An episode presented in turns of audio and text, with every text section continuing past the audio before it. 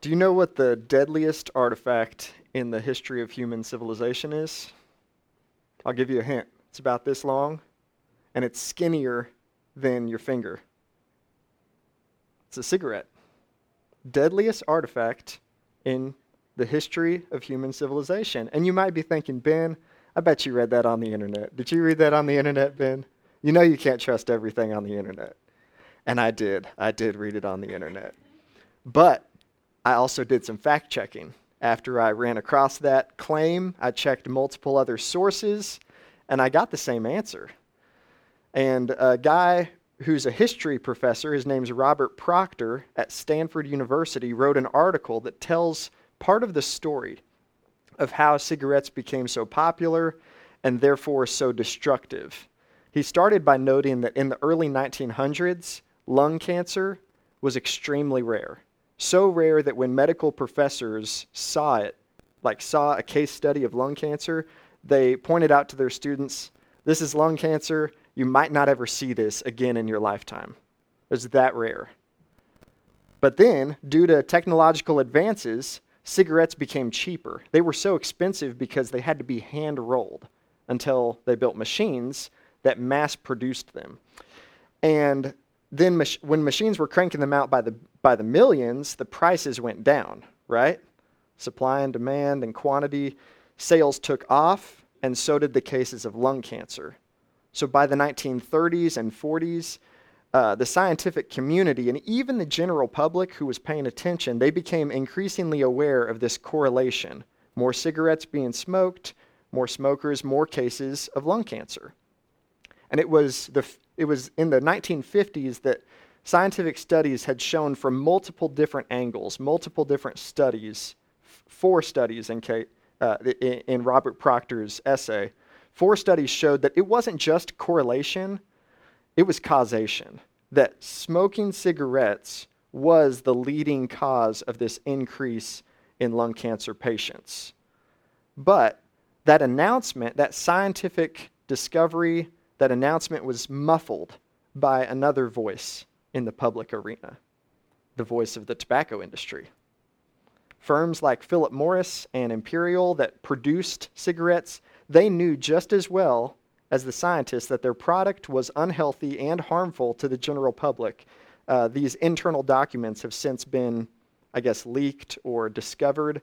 Uh, documents that show these firms had knowledge, but they had a higher priority. Their, their agenda was to maximize profits, and so they chose that agenda despite the growing evidence that their product was destroying the health of the people consuming it. And they protected their profits by pouring money into scientific studies that basically challenged the notion, challenged the findings that it was, it was causing lung cancer. So, so they attacked it on that front, kind of a pseudoscience, kind of a fake uh, scientific council to attack the, the real science. And then they also spent countless dollars in mass marketing, you know, to basically put out propaganda to persuade people hey, what you're hearing or what you've heard might not be true. Y- you might not want to believe that. And, and it really worked. I mean, the, their, their, their tactics, it slowed down the warning from spreading, or it slowed down the spreading of that warning. So in 1960, a poll organized by the American Cancer Society showed that only one out of three doctors, doctors in the US, only one out of three considered smoking, cigarette smoking a major cause of lung cancer. That same poll showed that almost half of doctors smoked. So there's a little bit of a confirmation bias because smokers, including many physicians who enjoyed cigarettes, they could or would not want to believe the facts that this addictive habit was detrimental to their health and to their patients' health. And so it took tw- it took 25 years before cigarette consumption peaked. Like cigarette consumption rose for 25 years after the findings were basically finalized. And I am not bringing this up. This is not a sermon against smoking. if, if you're a smoker or if you have loved ones who smoke, don't feel picked on. That's not my intention at all. I find this story fascinating, though. I mean, it's, it's just incredible. And so if, if you're a smoker and, and you're hearing all this and you're feeling some guilt, I just want you to know Jesus loves you. He wants you here. We love you. We want you here. This, this sermon is not about anti cigarettes or anti smoking. The reason I picked this story is to show us the value of a good warning. Just think if the warning had been heard and heeded, and then the consumption stopped, the, the consumption peaked that same year, not stopped totally, but it started declining. That same year that the scientific evidence showed it was a major cause, it was the major cause of lung cancer, just think how many lives would have been saved. Just think how many families would have been changed if the warning had been heeded. And sometimes we have to sort through competing claims in our lives, right? Like it's not always so straightforward, like, hey, I got this warning. Uh, there's no other voices competing with that warning, right? Like sometimes there's propaganda, there's other warnings that we have to we have to filter through. Okay, which one is really true? But that's a small price to pay for the value of a good warning. That's a small price to pay for the value of living according to what's really true. Good warnings not only tell us what's true, they also imply what might or what will happen if we choose to ignore the truth, if we choose to ignore the warning. And so, with all that said, uh, I picked this st- that story to start with because what's happening in our passage today is Paul's issuing a final warning to the church at Corinth. And so we're going to read this passage together. Uh, I'll, I'll, I'll lead us in reading it. Um, you don't have to read it out loud. But uh, chapter 13, 2 Corinthians 13, verses 1 through 4, is where we find Paul's final warning. We've been in 2 Corinthians since the start of this year, and we really only have two more Sundays in it. So this is our second to last passage. Chapter 13, verses 1 through 4. Paul says, This is the third time I'm coming to you. Every fact is to be confirmed by the testimony of two or three witnesses.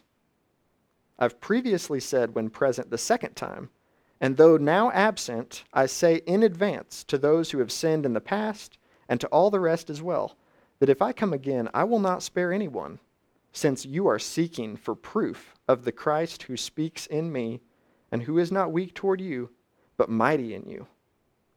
For indeed he was crucified in weakness, yet he lives because of the power of God.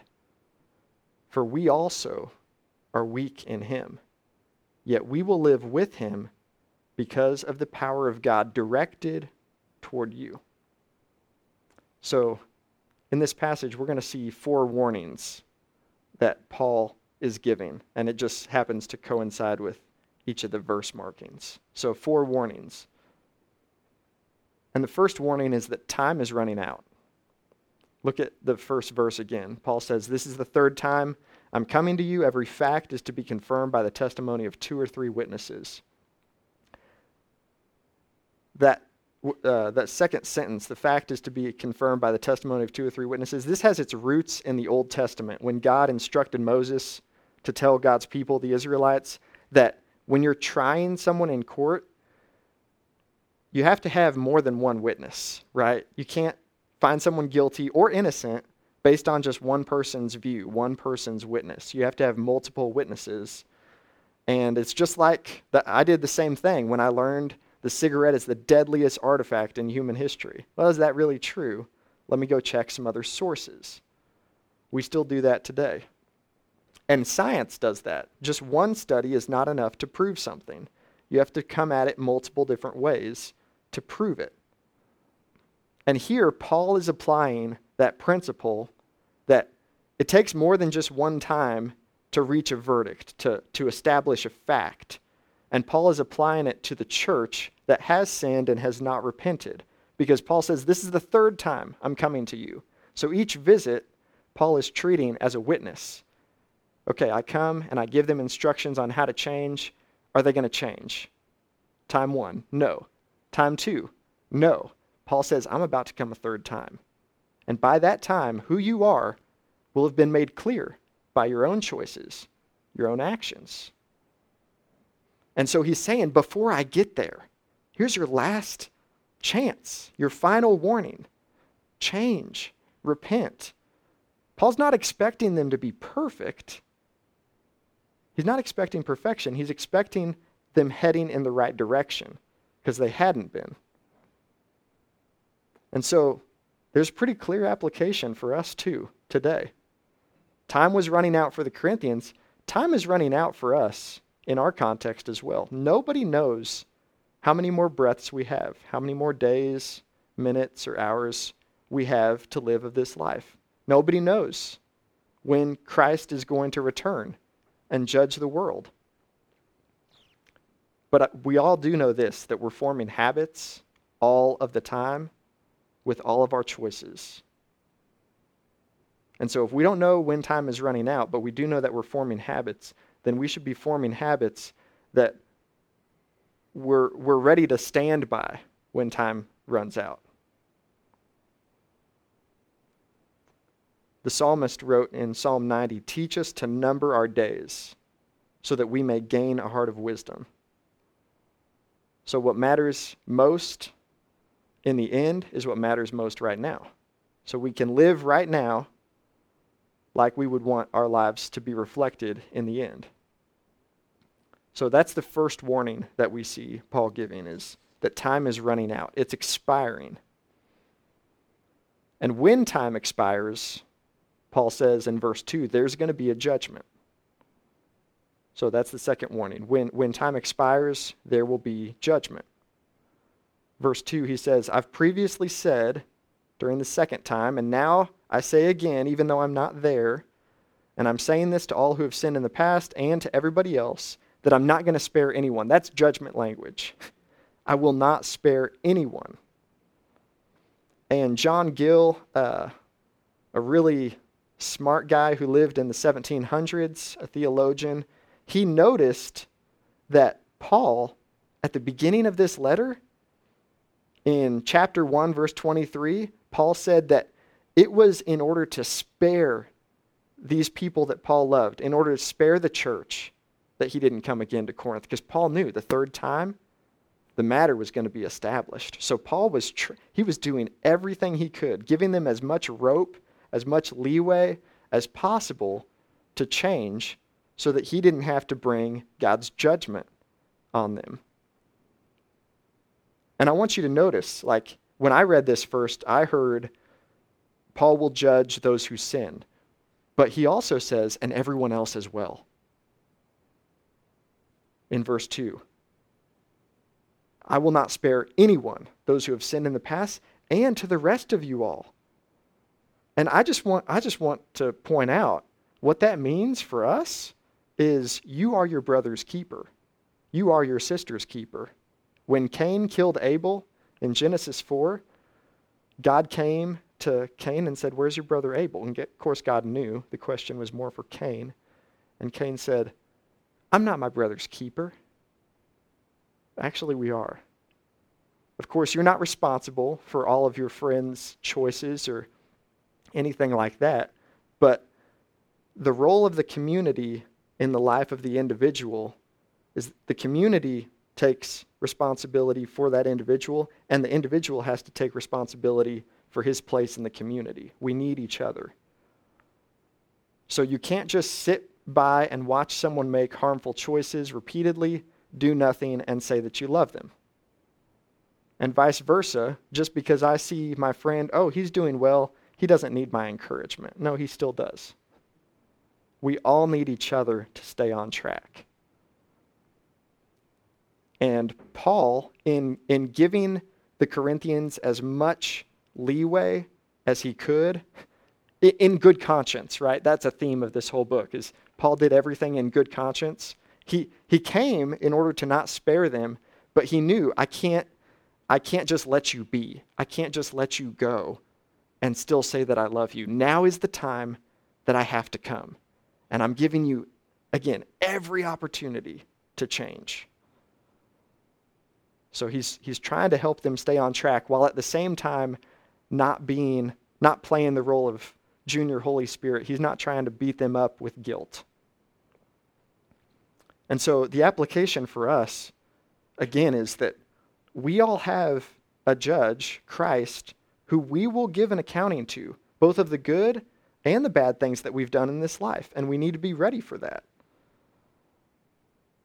The only way to be ready is to trust Christ with your life, to follow him alone, to trust that he'll make you right with God.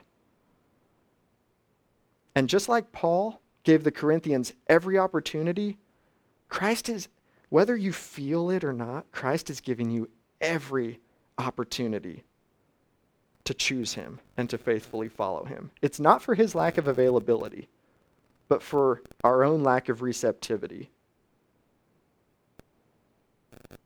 And then part of trusting Christ is dealing graciously with others as we encourage them towards deepening their walk with Christ or, or coming to know Christ. And so that second warning, just to refresh, to step back, the second warning is judgment is coming. But the good news is that Christ is in you now. If you're a believer, the third warning is that Christ is in you now, and that's also the good news. And you might think, Ben, how is that a warning? It doesn't sound like a warning that Christ is in me. How can it be good news and a warning at the same time? Well, let's go back to verse 3. And we'll start with the end of verse 2. Paul says, I will not spare anyone. That's the end of verse 2. Then in verse 3, he says, Since you are seeking for proof of the Christ who speaks in me, and who is not weak toward you, but mighty in you. Paul says, I won't spare anyone because you should know better because you have Christ in you.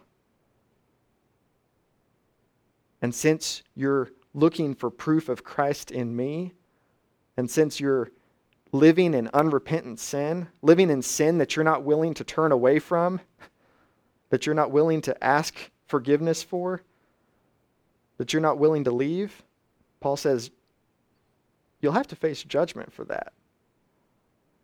And, and Paul assumes that Christ is in them, that they're a believer, that, that ultimately in the final judgment they'll be acquitted, they'll be found innocent because Christ is in them.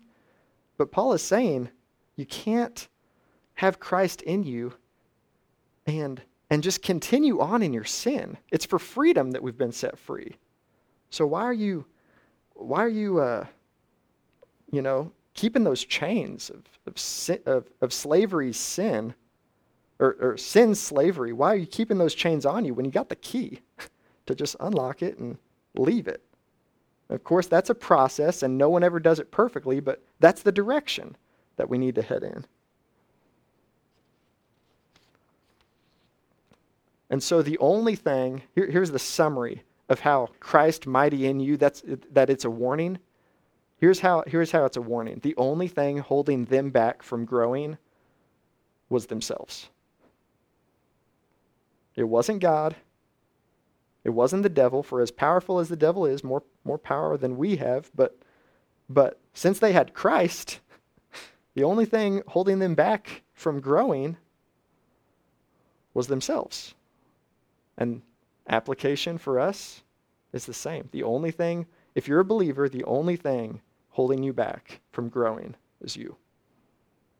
God is all for your growth you're becoming like Jesus. You're developing of character. You're accomplishing his mission on earth. He's all for your growth. Christ died and rose from the dead so that you might die to self and live for him. God is all for that happening in increasing measure. Christ is mighty in you. And so we have no excuses. The only thing holding us back from growing is you. And if you're not a follower of Jesus and you're here today, I think the only thing holding you back from knowing is you. The only thing back holding you back from knowing Christ as Lord and Savior.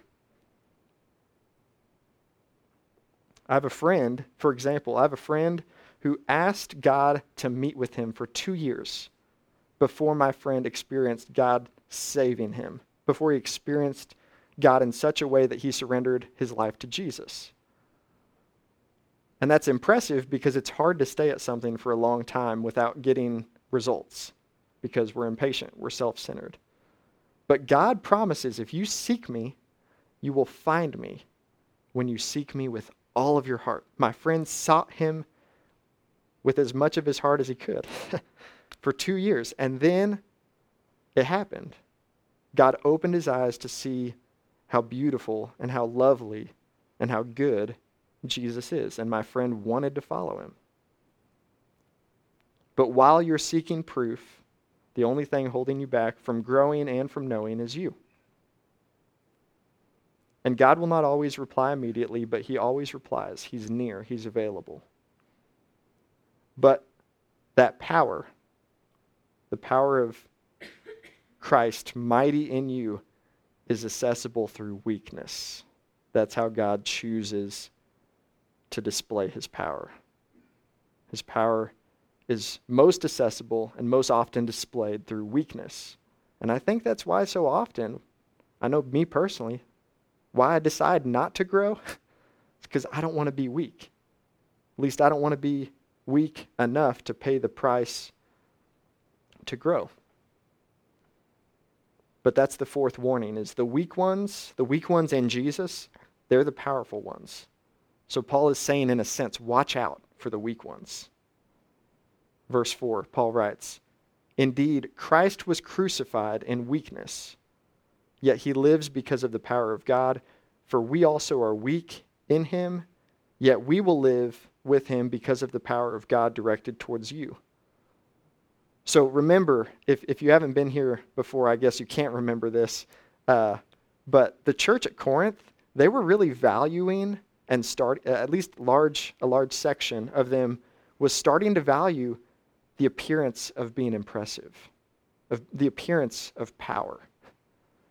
And there were these false teachers that modeled that, that were coming in and leading them astray. But Paul, in contrast, he pointed throughout this book, he points to his own weakness. He's saying, if I have to boast, if I, if I have to lay my claim to something, I'll claim, I'll lay my claim to my weakness, and that God has chosen to display his power through my weakness. That I'm bringing nothing to the table but that Christ, but, but Christ, he's, he's all that I'm proclaiming. And so this church needed to know that God doesn't make his power known through the strong or the appearance of the strong ones, but through weak ones. And Paul gives Christ as an example in verse 4 by saying, Look at the all powerful Son of God. He became a man and died on the cross in weakness and only after that was the power of God displayed by raising him back to life. And then Paul says that gospel, that Christ died and he was raised, that should be your story. That can be your story too. That we have died with Christ so that now we live with Christ in God's power. And that power of God is meant to be directed towards others. Paul says it's directed towards you, the church. So let's think about application. How's this, you know, God's power in our weakness, how's this fleshed out in our lives?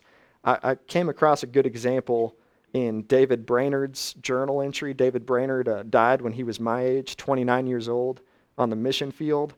And this was one of his prayers, one of his journal entries. He said, Oh God, let me make a difference for you that is utterly disproportionate to who I am.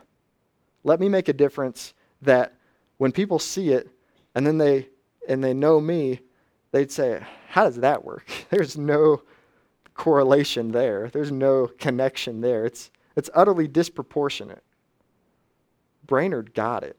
He understood that the last are first, the weakest are strongest in the kingdom of Jesus. And that's what I mean by the weak one in Jesus is the powerful one. So Paul's kind of giving them this, the message of the book that God's power is displayed in weakness. He's given it to him one more time in the form of a final warning. Watch out for the weak ones.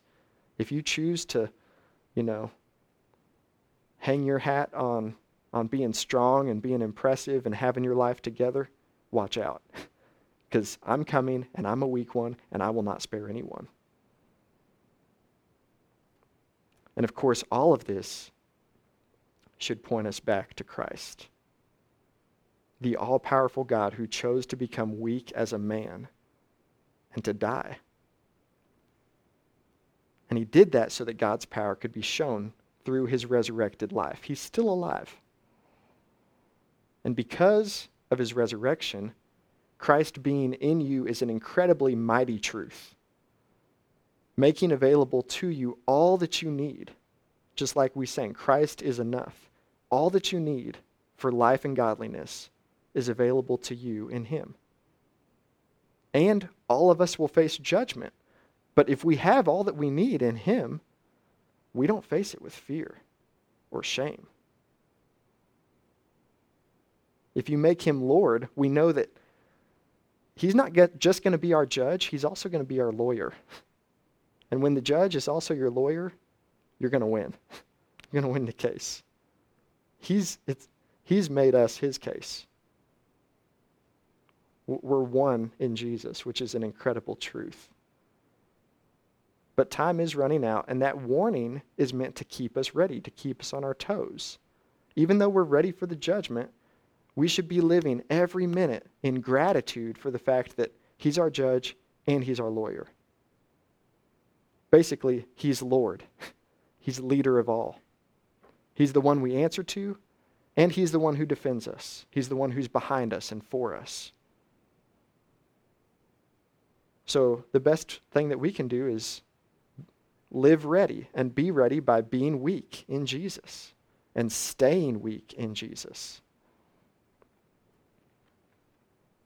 I told you earlier this sermon is not about cigarettes, but I'm going to talk about them one more time.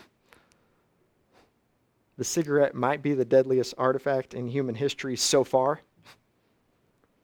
but our root problem is not cigarettes. It's not any other artifact of the past or any artifact that will prove to be deadly or more deadly in the future. Our root problem is sin. Sin separates us from God. Sin is anything that misses the mark according to God. So, this message isn't about smokers, it's about all of us because all of us have sinned.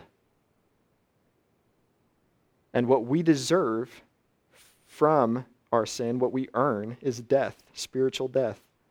And too many people, including myself, including Christians, spend too much of our lives thinking, ah, sin is not that bad the warning of the gospel is good. It's not that important. It is that important.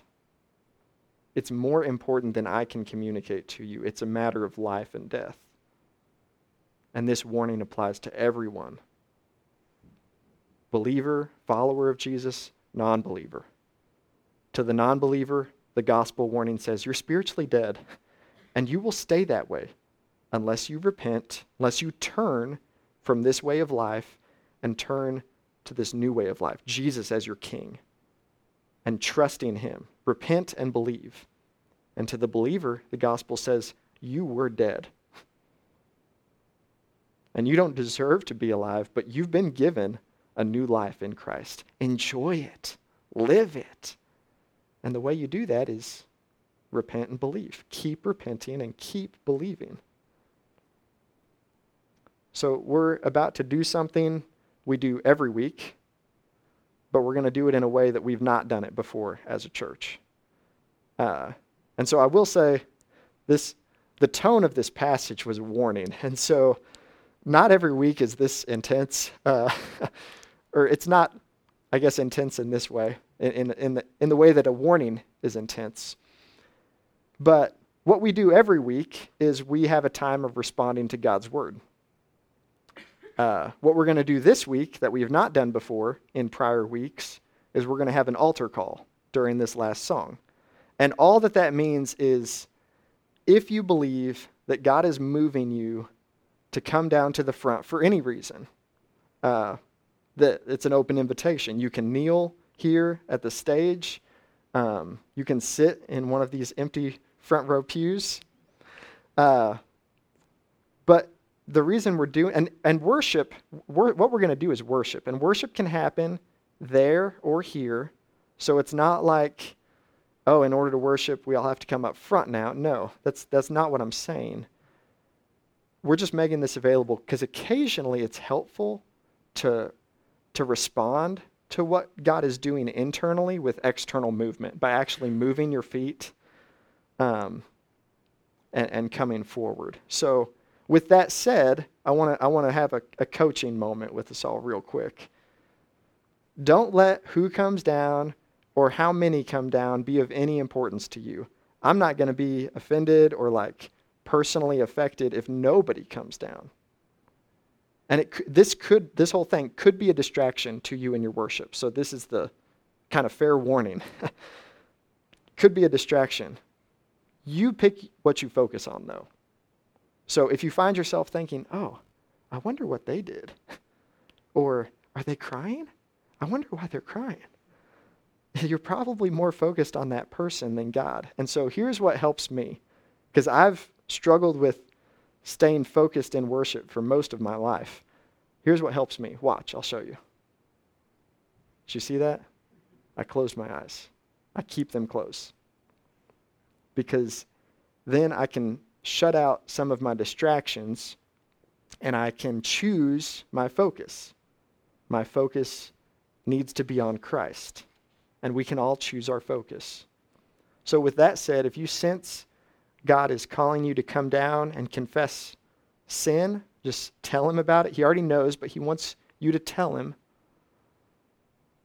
Then you're welcome to. And I'd encourage you to repent. Tell him, no longer, God, this, me walking down here is a sign that I no longer uh, want these chains on me. I believe that you can help me take them off, and only you can lead me in that process of taking them off. So, so do that. And maybe it's just as simple as like, you don't like being weak in Jesus. You don't like feeling weak. You don't like appearing weak in front of other people. Here's a great opportunity to repent by just doing something that for most of us will make us feel weak. You come down in front where everybody can see you unless they're closing their eyes. I mean, it's, it's a feeling of weakness. But if that quote from Brainerd resonates with you, God, let me make a difference that's utterly disproportionate to who I am. What better way than to just come down and say to God, all I am is a broken guy, a broken gal walking up to the front, seeking you. And if you've never given your life to Jesus, and you realize today that you absolutely need to, that you need to heed this warning, and you need to live the good life that only is found in Jesus, then come to the front and just talk to God about that. And talk to someone else after the service because, like we said earlier, we're, we're designed to live in community. We need each other. So, talk to someone. You can even pull them aside and say, Hey, can I talk to you in private? Because other, otherwise, sometimes people, you know, will interrupt your conversation. Find a room, you know, go out to your car or go outside, just fi- find a private place. You can go downstairs, there's lots of unused rooms. Um, but if you need to talk to someone, find someone and talk to them. So, band, you guys can come on up. Uh, they're going to sing a song that says, Oh, come to the altar. And technically, we don't have an altar to come to. But I want you to know what this song is saying is come to the altar because altar is where sacrifices happen. That's what Jesus is inviting us to come to a place of weakness, a place of death, a place where sacrifice happens. But he's not doing it because he's a masochist who wants you to feel pain. Not at all. He wants you to be healed. And you can only experience that healing on the other side of the pain. You can only experience God's power on the other side of your weakness. So he's inviting you to come to the place of sacrifice, the place of self sacrifice, so that you can have something better, so that you can have new life in the resurrected Christ. So, all that said, whether you come to the front or not, use this time to respond uh, to God's word. Use this time to set yourself aside uh, to God and come to the place of worship. Come to the place where you are a living sacrifice.